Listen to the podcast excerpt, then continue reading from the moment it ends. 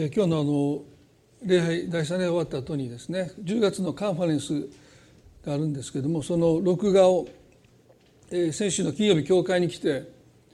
えー、意気込んで3本撮ると思ったんですけど1本目で値を上げました。あのカメラに向かってねこう一人であの部屋であのお話をしたんですけどまあ1本でもうちょっとこれは無理だなって、まあ、先週の日曜日は第3例が後に会議があってその後収録する予定だったんですけどその時も諦めてあの3本あと2本取らないといけないんです。今日今日もあのあと1本頑張って取ってまた締め切りギリギリでもう1本あの取って送れるようにしたいと思うんですけど45分って言われたんですけど58分喋ってましてあのそれもどどこをカットされるか。でももう分かんないですねもうこのカメラに向かってね喋ってるんで反応がもうゼロですからね。もう冗談も言う気もならないしもう淡々と喋ってただけなんでまあちょっと難しいなと思いますけれども、えー、まあ今朝も実会を共に学んでいきたいと思いますけれども、えー、先週荒野についてお話をしました。今日その最後ですね、えー、荒野のパート2を今日お話をしたいと思いますけれども。イスラエルの先祖たちがエジプトを出て約束の地に行くまでに荒野を旅しました。この荒野は単なる通過点なのか目的があるのかについてお話をしました。荒野は単なる通過点ではなくて神様の目的がありました、まあ、キリスト教信仰というのはあるいはキリスト教の霊性というものは荒野で培われます。約束の地に入ったイスラエルの民がこのバールという、まあ、農耕の神ですね豊作を約束するこの神々になぜ惹かれていったのかそれは祝福を信じるとか繁栄を信じるという信仰はそんなに難しくないですね。ですから彼らはそういう神々に簡単に惹かれていきました。キリスト教信仰は荒野で培われていく信仰なのでかなり過酷な中で信仰は育まれていくんですね。だから人間的な面からするとバールを礼拝する方がですねまあある意味では礼拝しやすい。このキリスト教の信仰霊性というものはかなり過酷な状況の中であるいは試練の中で苦しみの中で培われていくものなので、まあ、ほとんどの人はそういう信仰を求めていません。だから皆さんがこうして99%の方々がこの聖書の神を信じないこの国でキリスト教信仰を持っているというのは明らかに精霊に導かれてその信仰を持つに至っていることはもう間違いないことですね。それは私たちの持っている信仰というものはかなりハードな中で困難な状況の中で培われていく信仰だからですよね。ですから荒野荒野というこの場所は単なる地理的な場所ではなくてエジプトの神々の影響の中にいた奴隷たちがキリスト教の天地万物を作りになった神を信じるというその信仰を培っていくのに荒野しかその場所がなかった。何もないところで神を見上げていくという。それも毎日毎日ですよね。明日の心配を神に委ねて今日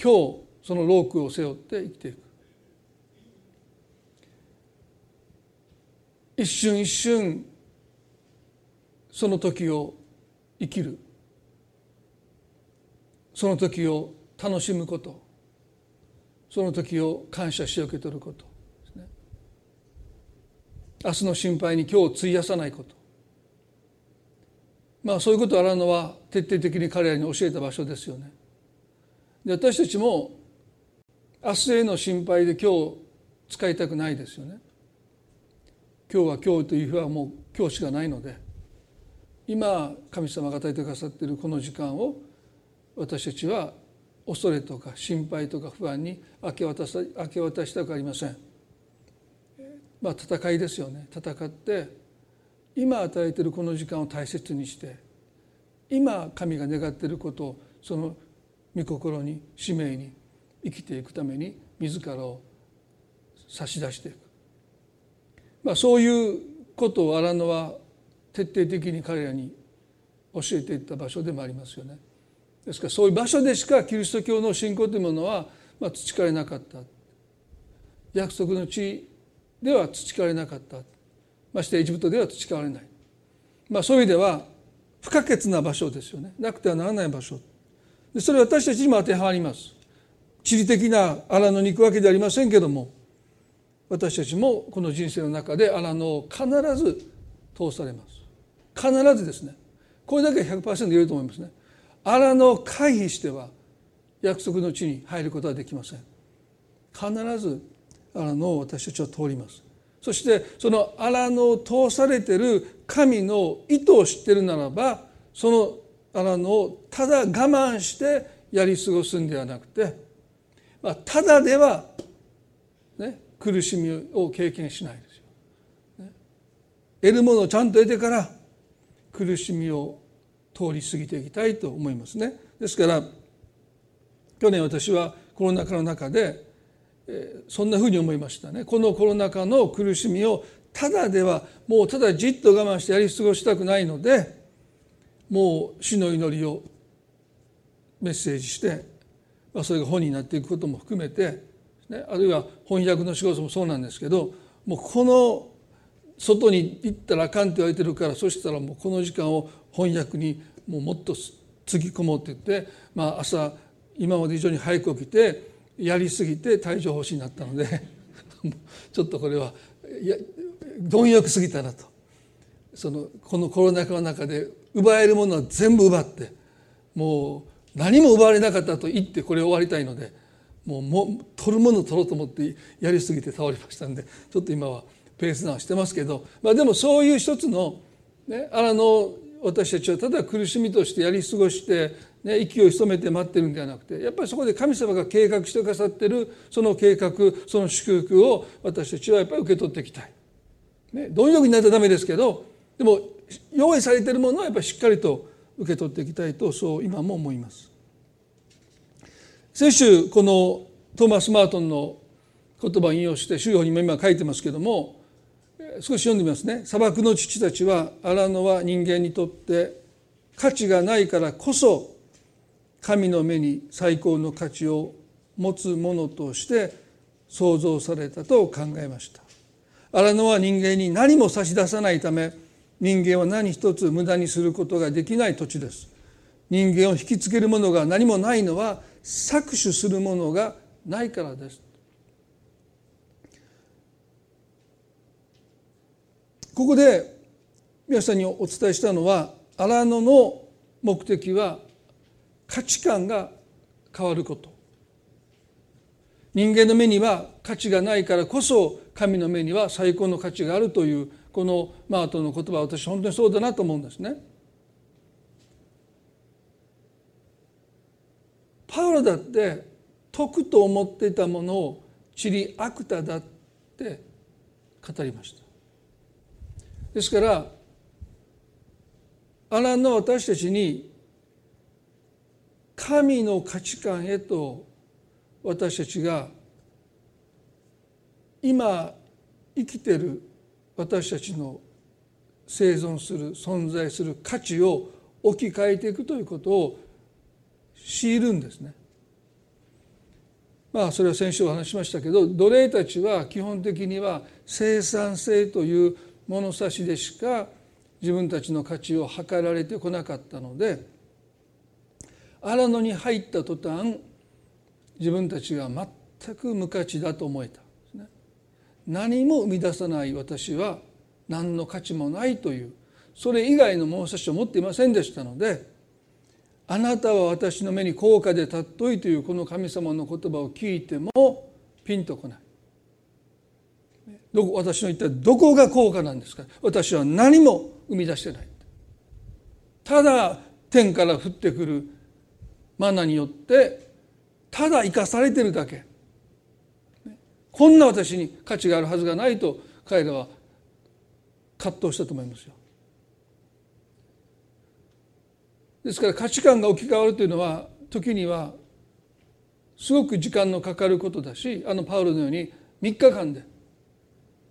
価値観が置き換わるということだってありますね。でもどちどちらにせよこの荒野というのは私たちの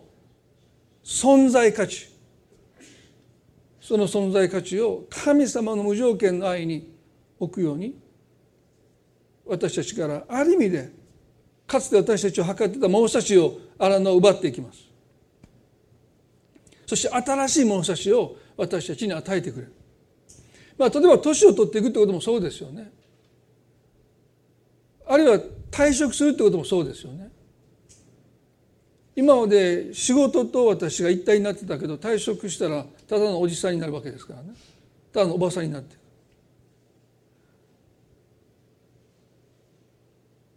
新しい物差しを神様は与えてくださる。ですからいろんな意味で私たちは荒野という経験を通るんだろうと思います。今通っている方も多くいると思いますね。で今日2つ目の価値観の転換ということにおいて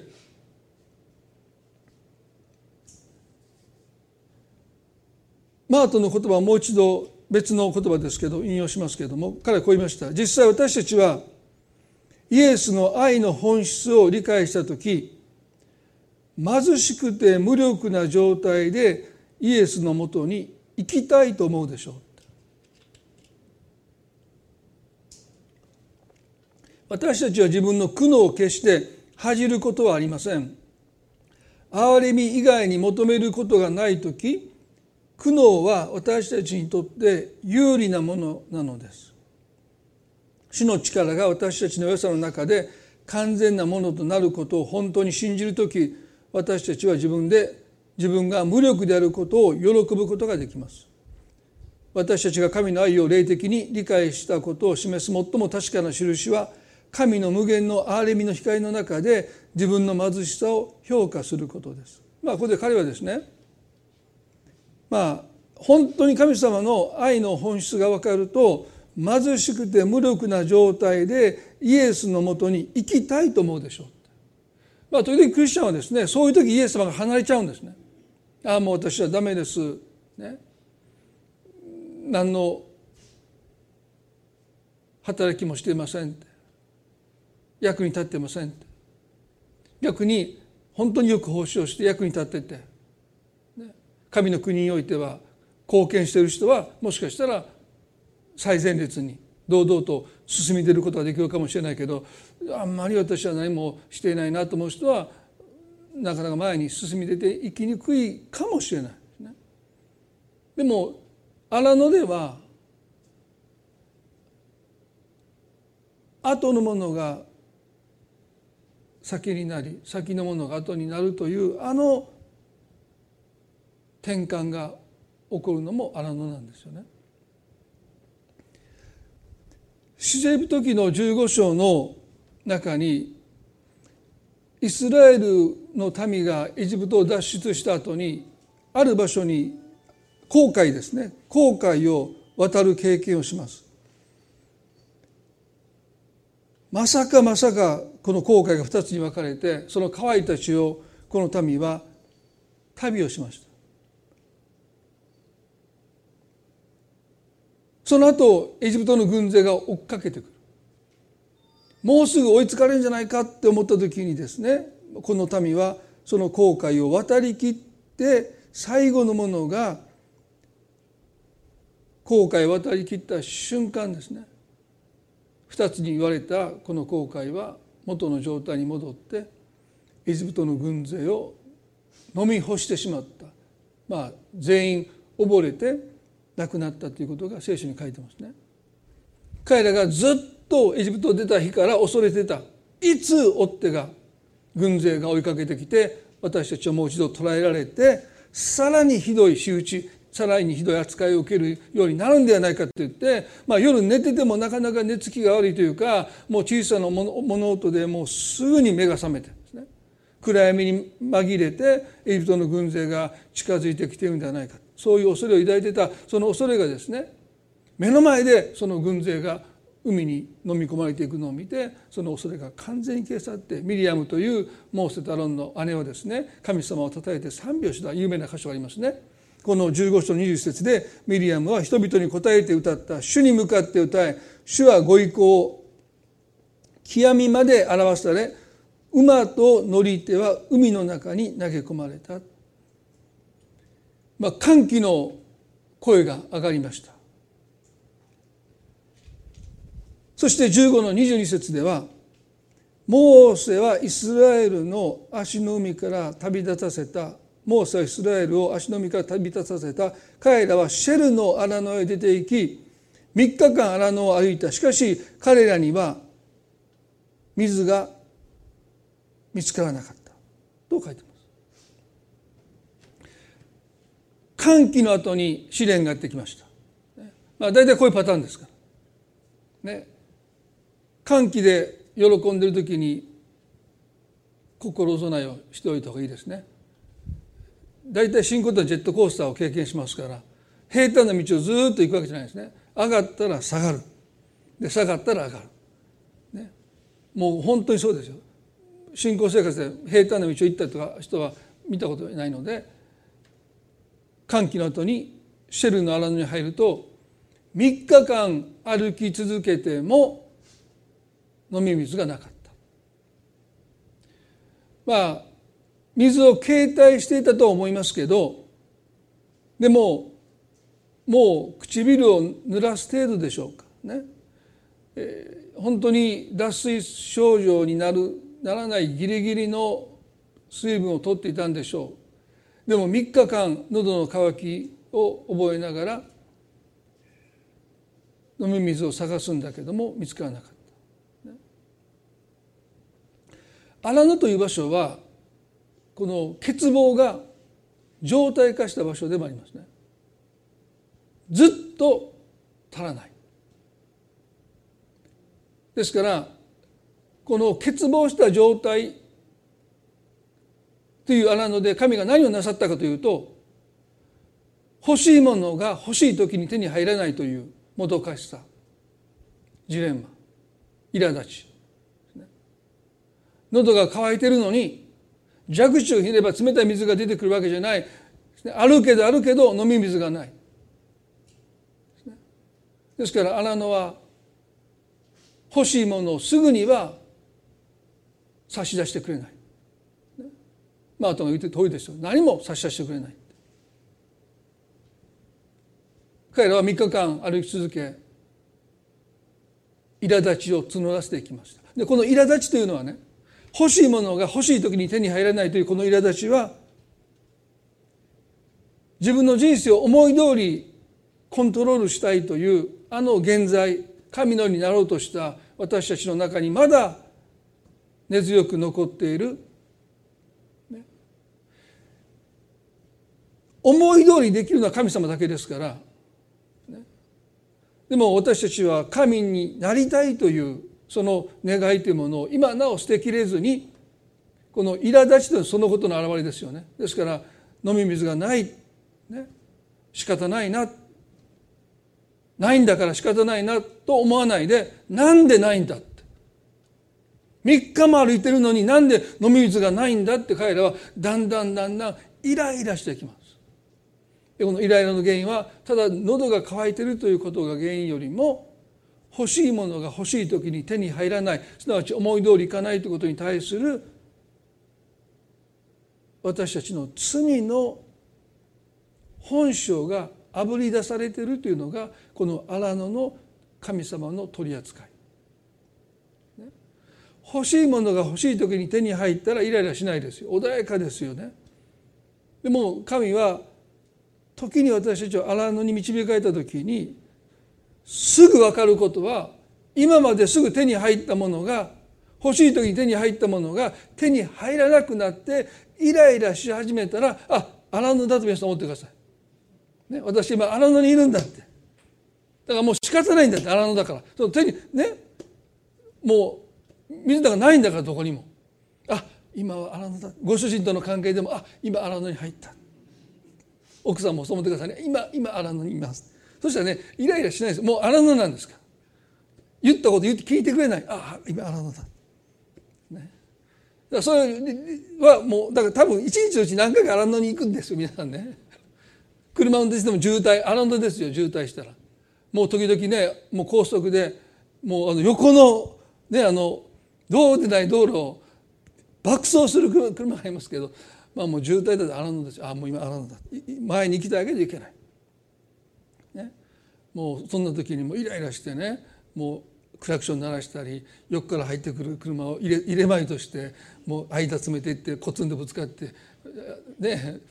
そういうこともあるかもしれません。私はないですけど。まあそういう思想になる誘惑がありますよね。もう渋滞の上に今まだこんな横から前にね。並んで出口で並んで並んでんのに横の線からバーッと来て出口のギリギリ前で入っていくことをする車、まあ、皆さんだったらごめんなさいね。もうそういう車がいたら僕も入れたくないという思いに駆られますけど。まあもういろんな荒野が生活にあると思いますよね。彼らは3日間歩いたけど飲み水がなかった。23節で彼らはマラに来たがマラの水は苦くて飲めなかった。それでそこはマラという名で呼ばれたと。やっと水が見つかってもう急いでその水を手で汲んで口に運んだところ苦くて飲めなかったので彼らはそれを口から吐き出しました。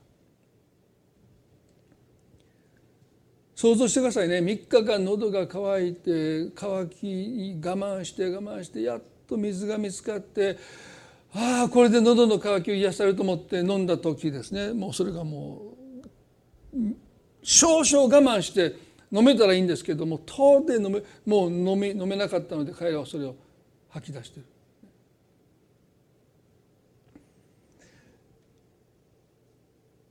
ここで神様は何をなさったかというとね思い通りいかないというこの苛立ちの中でようやく水を手に入れて口に含んだけどもそれを飲むことができなかったという経験。それを口から吐き出さなければならなかったという経験をね神様に対する期待が外れた。やっと口に含んだのにその口に含んだ水をごくんと飲み込むことができない飲み干すことができないでそれを口から吐き出すという経験はねやっと手に入れたと思ったものをその瞬間失うという経験です。祈りが聞かれたと思った瞬間その祈りが実は聞かれてなかったということを知らされて本当にもうジェットコースターの上から下に落下していくようにがっかりする経験。それは神につまずくという経験。神に失望するという経験です。ですからあののはある意味で神に対して失望していく神につまずくという経験を神ご自身が用意されている。ですから神様は私たちががっかりすること神様に対してがっかりすることを恐れているどころかあえて神様に私たちががっかりするという経験を用意してくださる。マラの水は苦くて飲めなかった。そしてやっと口に含んだ水を吐き出さなければならなかったという経験はですねこの民の中にあった思い通り支配したいというこの思いをさらに強めましたよね。そして彼らはもうそのもとに来てこいました。我々は何を飲んだらよいのかと不平を言ったと書いてます。我々は何を飲んだらよいのか。モーセが神に叫ぶと主は彼に一本の木を示された。彼がそのそれを水の中に投げ込むと水は甘くなった。主はそこで彼らの彼らに掟と定めとを授けそこで彼らを試みたと書いてます。不思議ですね。一本の木を示されてモーセがそれをその水の中に投げ込むとその水は甘くなった。ある聖書学者はねこの一本の木を十字架の象徴じゃないかと言います。まあ、私は、まあ、そこまで関連づけていいかどうかわからないんですけどでも少なくても苦くて飲めなかった水に一本の木が投げ込まれた時にその水は甘くなったスイートになった甘味な味になったですからこの一本の木が十字架の象徴かどうか私はよく分かりませんがそれを別にしてもねこの私たちが十字架の恵みに触れる時に私たちの心にあった苦々しい思いがスイートに変えられていく憐れみに変えられていく愛に変えられていくということは神のなさる御業の一つだと思いますね。ですからどんな苦々しい思いも神様は甘くスイートに憐れみに許しに愛に変えてくださる。で彼らはねその場所をマラと呼びました。口に含んだけど苦くて飲めなかった。それを吐き出さなければならなかった。神につまずいた場所神に失望した場所としてそこをマラ苦々しいという名前を付けたことをですね今ここに書いてますね。皆さん私たちはルツキを学んだ時にナオミがベツレヘムに戻った時に町の女性たちに言ったことを皆さん覚えておられるでしょうか？もう私のことをナオミと呼ばないでマラと呼んでください。でこの時彼女はなぜ自分のことをマラと呼んでくださいと言ったのか。それはこの死生時の15章のこの箇所を彼女は当然のように心に留めていたからですよね。神に期待したのにその期待は叶わなかった。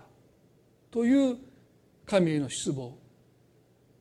口に含んだけども苦くて飲めなくて口から吐き出したというあの経験をですね自らに重ねて私を縄みとばないでマラと呼んでください。私は神様に失望しています。神様にもうがっかりしていますルツの1の21ではね私は出ていく時は満ち足りていましたが主は私を素手で返されました。どうして私をナオミと呼ぶのですか？主が私を卑しくし全能者が私を辛い目に遭わせられたというのにと言いました、ね、まさにあの出来事の経験を今の自分に重ね合わせて神様へのつまずき神様への失望をナオミは口にしているでも皆さん彼女の心にも一本の木が投げ込まれましたね。ルツが大麦をたくさん背負って帰ってきたのを見てどこの畑であなたは落ち葉拾いしたんですかという質問にボアズという名を聞いた瞬間あの瞬間に一本の木はナオミの心に投げ込まれたんですね。生きてる者にも死んだ者にも恵みを惜しまない主と彼女は神様をたたえたですね。ですから神様は本当にこの一本の木あるいは十字架の恵みによって私たちの心にある神へのつまずき神への失望をですね神への期待に変えてくださる方なんだということをこの箇所は私たちに教えようとしてるんじゃないかなと思いますね。この15章の26節で「そして言われた」この後神様こうおっしゃったんですね。喉水飲み水がない苦くて飲めないって我々の飲み水はどこにあるんだって訴えてるそのために向かって神様は一本の木を示してくださってモーセがその木を投げ込むとその水が甘くなったそして民はもう欲しいだけその水を飲んだ後にそして言われたもしあなたの神主の御声にあなたが確かに聞き従いその目にかなうことを行いまたその命令に耳を傾けその掟をことごとく守るなら私がエジプトに下したような病気は何一つあなたの上に下さない。私は主あなたを癒すものだからであるとおっしゃった。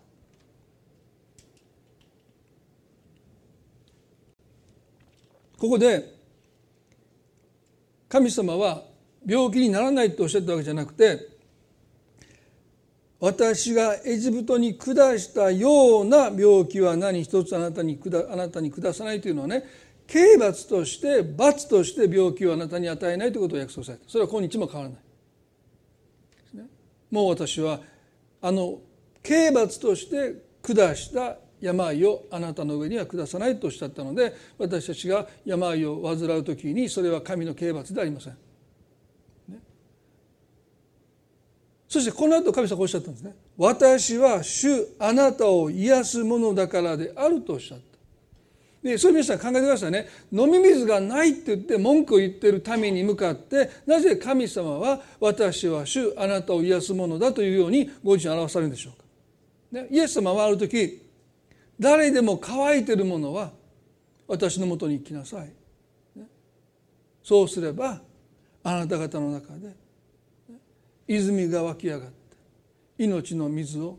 ね、溢れさせるだろうと精霊を与えてくださることをイエスはおっしゃったわけですよね。ですから喉の渇きを覚えて訴えたために対して私は命の水です。私に来るものは決して乾かないってあのイエス様の言葉をおっしゃればそれはピンときますよね。文脈的に合ってるんですよ。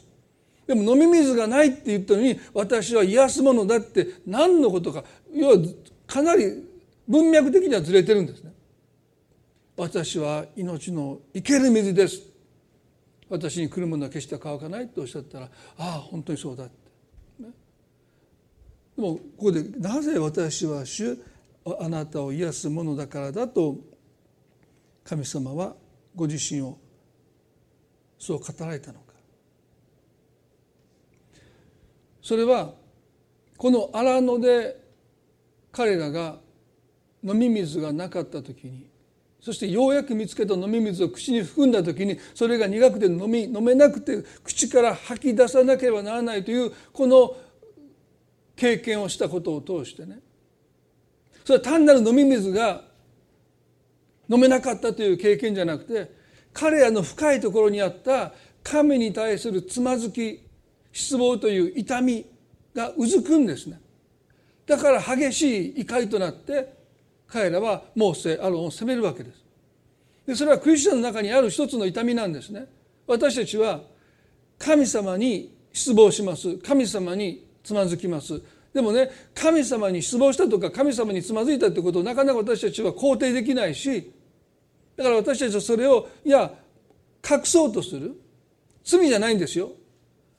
でも神様につまずいたあるいは神様に失望したということを私たちは明らかにすることにためらってんですね全てのことが益になっていくというふうにその痛みを私たちはどこかで認めないでやり過ごそうとしたり隠そうとしたりすることがあるんじゃないかと思うんです。そしてその痛みはですね深いところに落ちていきます。でも神様はそのご自身につまずいたご自身に失望したというその痛みを癒すものだということをここでおっしゃった。飲み水がなくてやっと口に含んだ飲み水を吐き出したというこの一つの経験はその奥にある神への失望神につまずいたというその痛みをあらわにしていくために神がお持ちになった方法であって私は主あなたを癒すものであるとおっしゃったこの癒しとはもちろん肉体の癒しも含まれるんだけどもここでおっしゃった癒しとは神につまずいた神に失望した痛みを癒すでもし私たちが神に失望し神につまずくと痛みを心の深いところで抱えているならばその顕著な症状は神に期待しなくなるということです。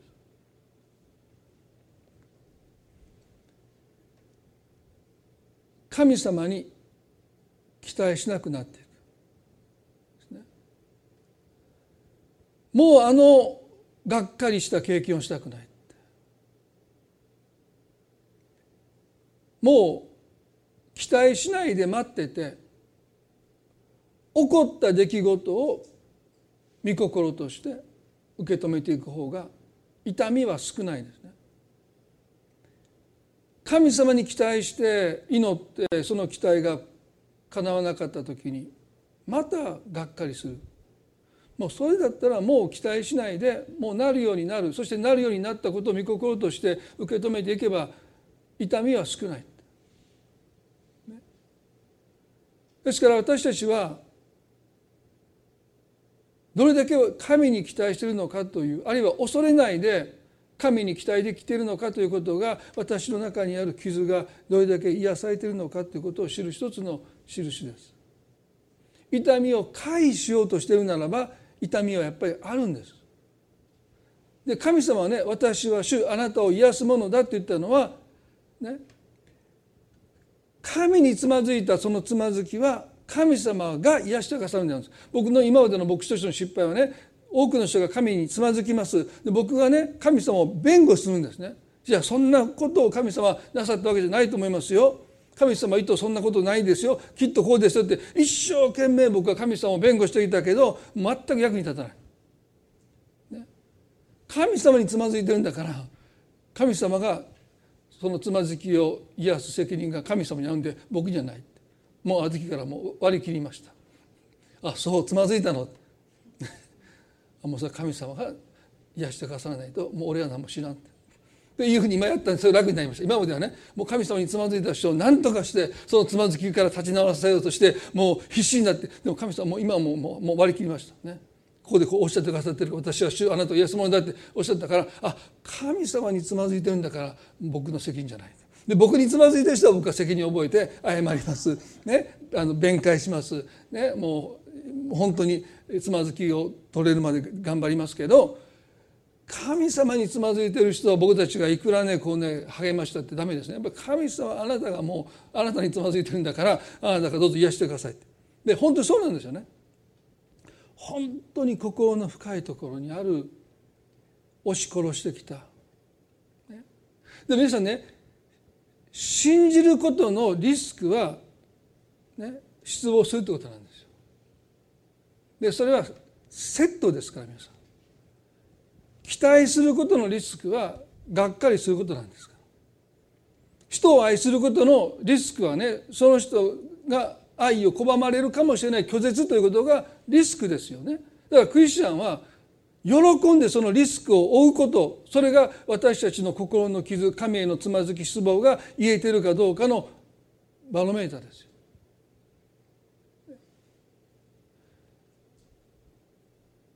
今朝皆さんどうでしょうか？神様がもしあなたを荒野に導かれてあなたが欲しているものが、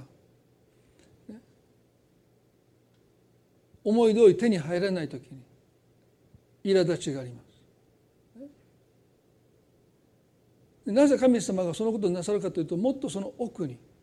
飲み水も大切だけどもっと奥に私たちが神につまずいた痛みというものを抱えているそして神に期待しなくなっている。この信仰の病です。不信仰というよりは神に期待しないというのは信仰にとって致命的な病です。でこの病はほとんどが無症状です、まあ、このねある病気のようにですね。本人はもう痛みを回してるだけで。皆さんね椎間板ヘルニア前にも言いましたけど椎間板ヘルニアの時のね衝撃的な出来事はですね僕鏡見た時に皆さん言いましたよね。体がこうもうぐにゃって曲がるんです。こもうこう分かります？この脊髄の痛みが激しいので体がそれを介して僕が自分で痛いから曲げるんじゃなくて体が僕の命令に従わないですおい曲がれって言ってるわけじゃないのに勝手に曲がって首がこうなったんです。僕鏡でこの人あの見た瞬間びっくりしました。もう医学書に書いてる通りのことが自分の体に起こってるんですね。ぐ痛みを体が避けてぐにゃって曲がってるんですよ。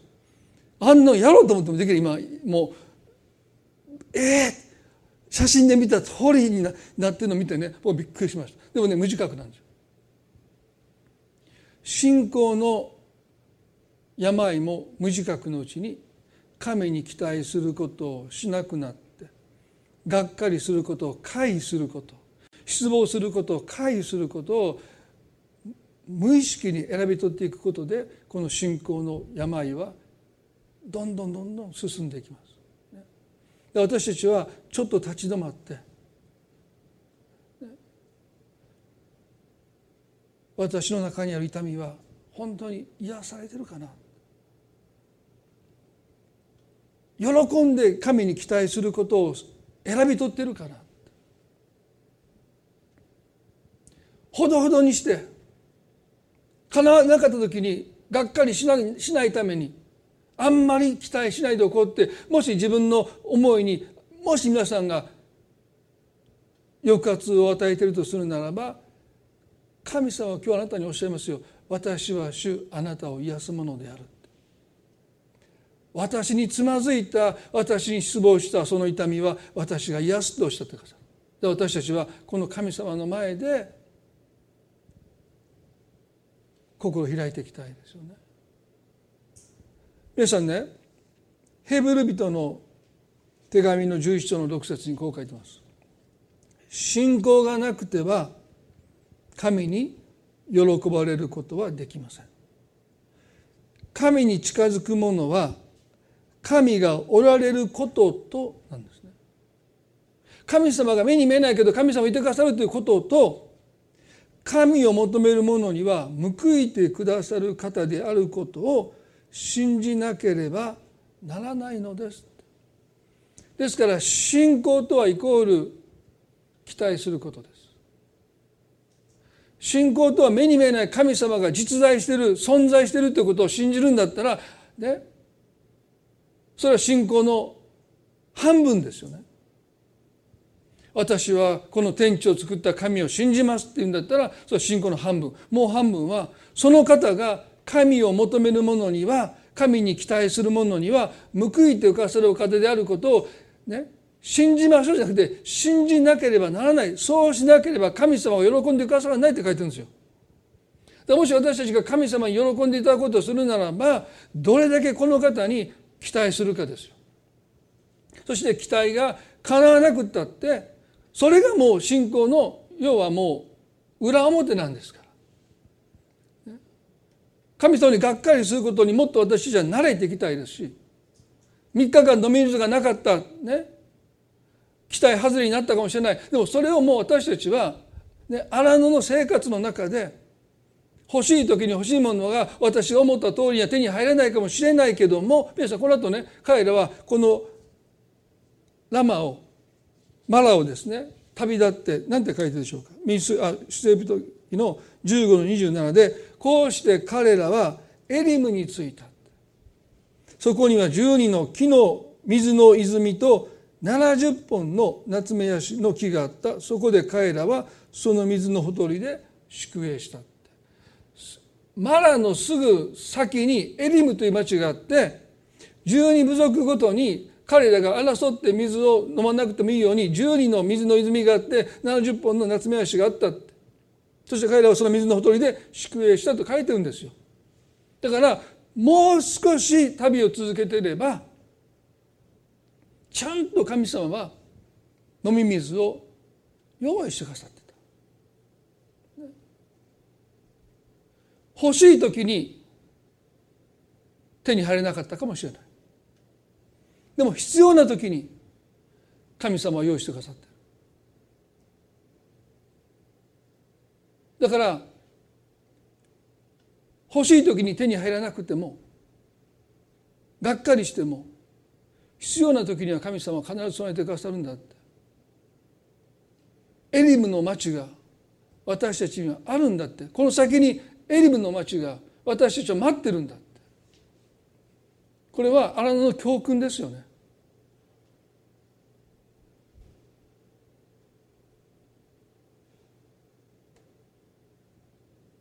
失望落胆を乗り越えて私たちは前に進みたい。皆さんの人生にもエリムはあります。そしてそこには必要な水がちゃんと備えられている。それはね40年の荒野の生活の中で水がなきゃ生きていけないその荒野で彼らは一人として水がなくて命を落とした者がいなかった。荒野は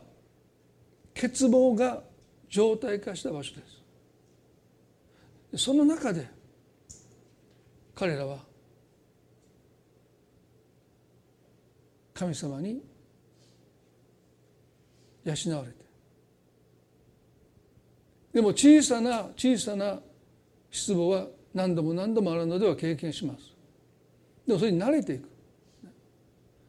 神様を信頼するということは神様に期待するということはやっぱりがっかりするってことがつきもんだでそれが普通なんだって。それが信じていくってことなんだって。それを乗り越えていくことなんだ前に進んでいくことなんだ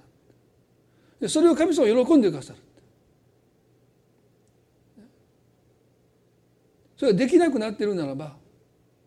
神様は癒してくださる。今日皆さんどうでしょうか？神に期待することを自ら押さえつけていることがもしあるのであればですね不信仰が問題じゃない。この痛みが問題です。神様は不信仰を責めていない。私は主あなたを癒すものだとおっしゃった。だからあなたは、ね、自分が不信仰だって言って自分を責めないで主をどうか私のこのあなたにつまずいたあなたに失望したこの痛みをあなたが癒してくださるならばどうか。この痛みを癒してください。そしてもう一度あなたにもっと期待してあなたに近づくことができますように。そしてそれが私の願った時に願った形で願ったように与えられなくてもエリムの町がある。あなたがちゃんと備えてくださっているそのあなたの答えがある。あなたの報いがある。その報いを信じて前に進むことができるように。主は今日その痛みを癒したいと願っているように思います。一言祈ります。恵み深い私たちの天の地の神様。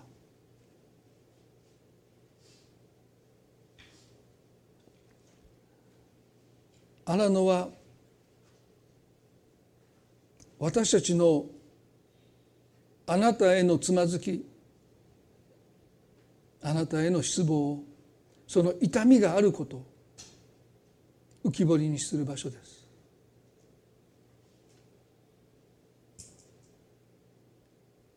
思い通りいかないという些細なことの中にその奥にその痛みがあるかもしれない。そして今日あなたはその痛みを癒そうとなさっていると信じます。私たちはあなたをいくら弁護してもあまり役に立たないことを知っています。私たちにできることはその痛みを神にぶつけることを進めることです。神につまずいたんだから。その思いを神にぶつけていく。その痛みを認めていくこと。主は逃げないで。私は主あなたを癒すものだと。その痛みを癒してくださる方。神様今日もしあなたに対する期待ができないで。もう結果を結果としてただ受け入れるというそのような心にもし私たちがなっているならば失望と落胆の痛みを回避しようとしているならばその傷を癒してくださること。私たちはあなたの前に祈りたいです。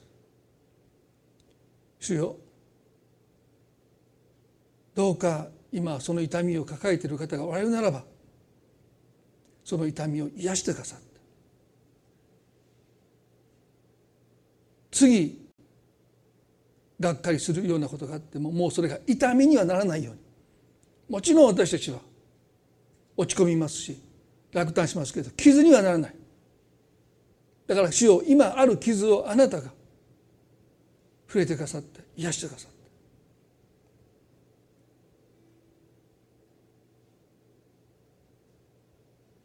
倒れても倒れても落ち込んでも落ち込んでも立ち上がってあなたに期待していくもの。私たちがますます変えられていきますよ心開きます。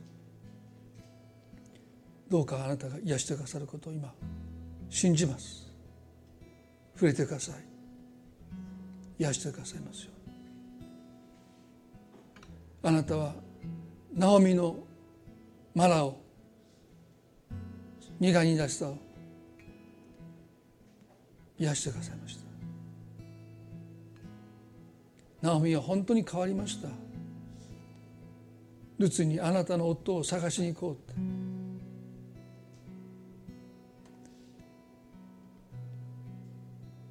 主をどうか触れてくださるようにまた触れてくださることを信じて愛する主イエスキリストの皆によってこの祈りを見舞いにお捧げいたします。アーメンそれではご一緒に賛美をしたいと思います。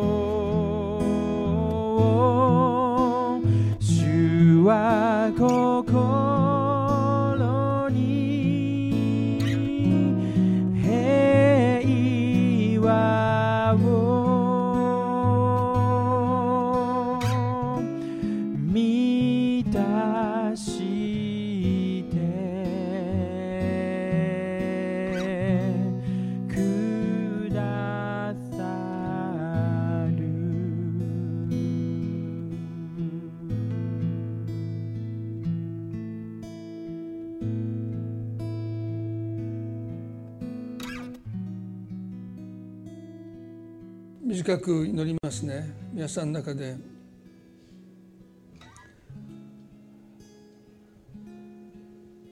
私は神に失望することをがっかりすることを避けてきました。でもそれが神に喜ばれないことを知って神に近づく者には神が報いてくださることを信じなければならないのです。主よ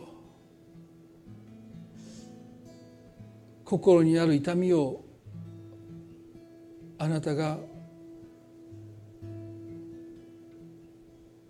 今日癒してくださるよ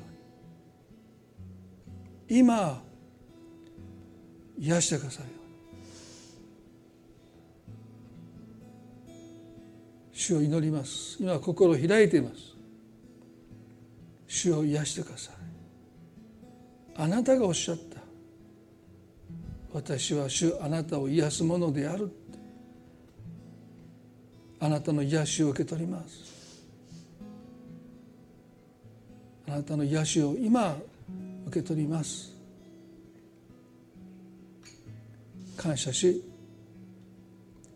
イエス様の皆によってこの祈りを御前にお下げいたします。アーメン。メン。それでは、えー、今朝の礼拝これで終わりたいと思います。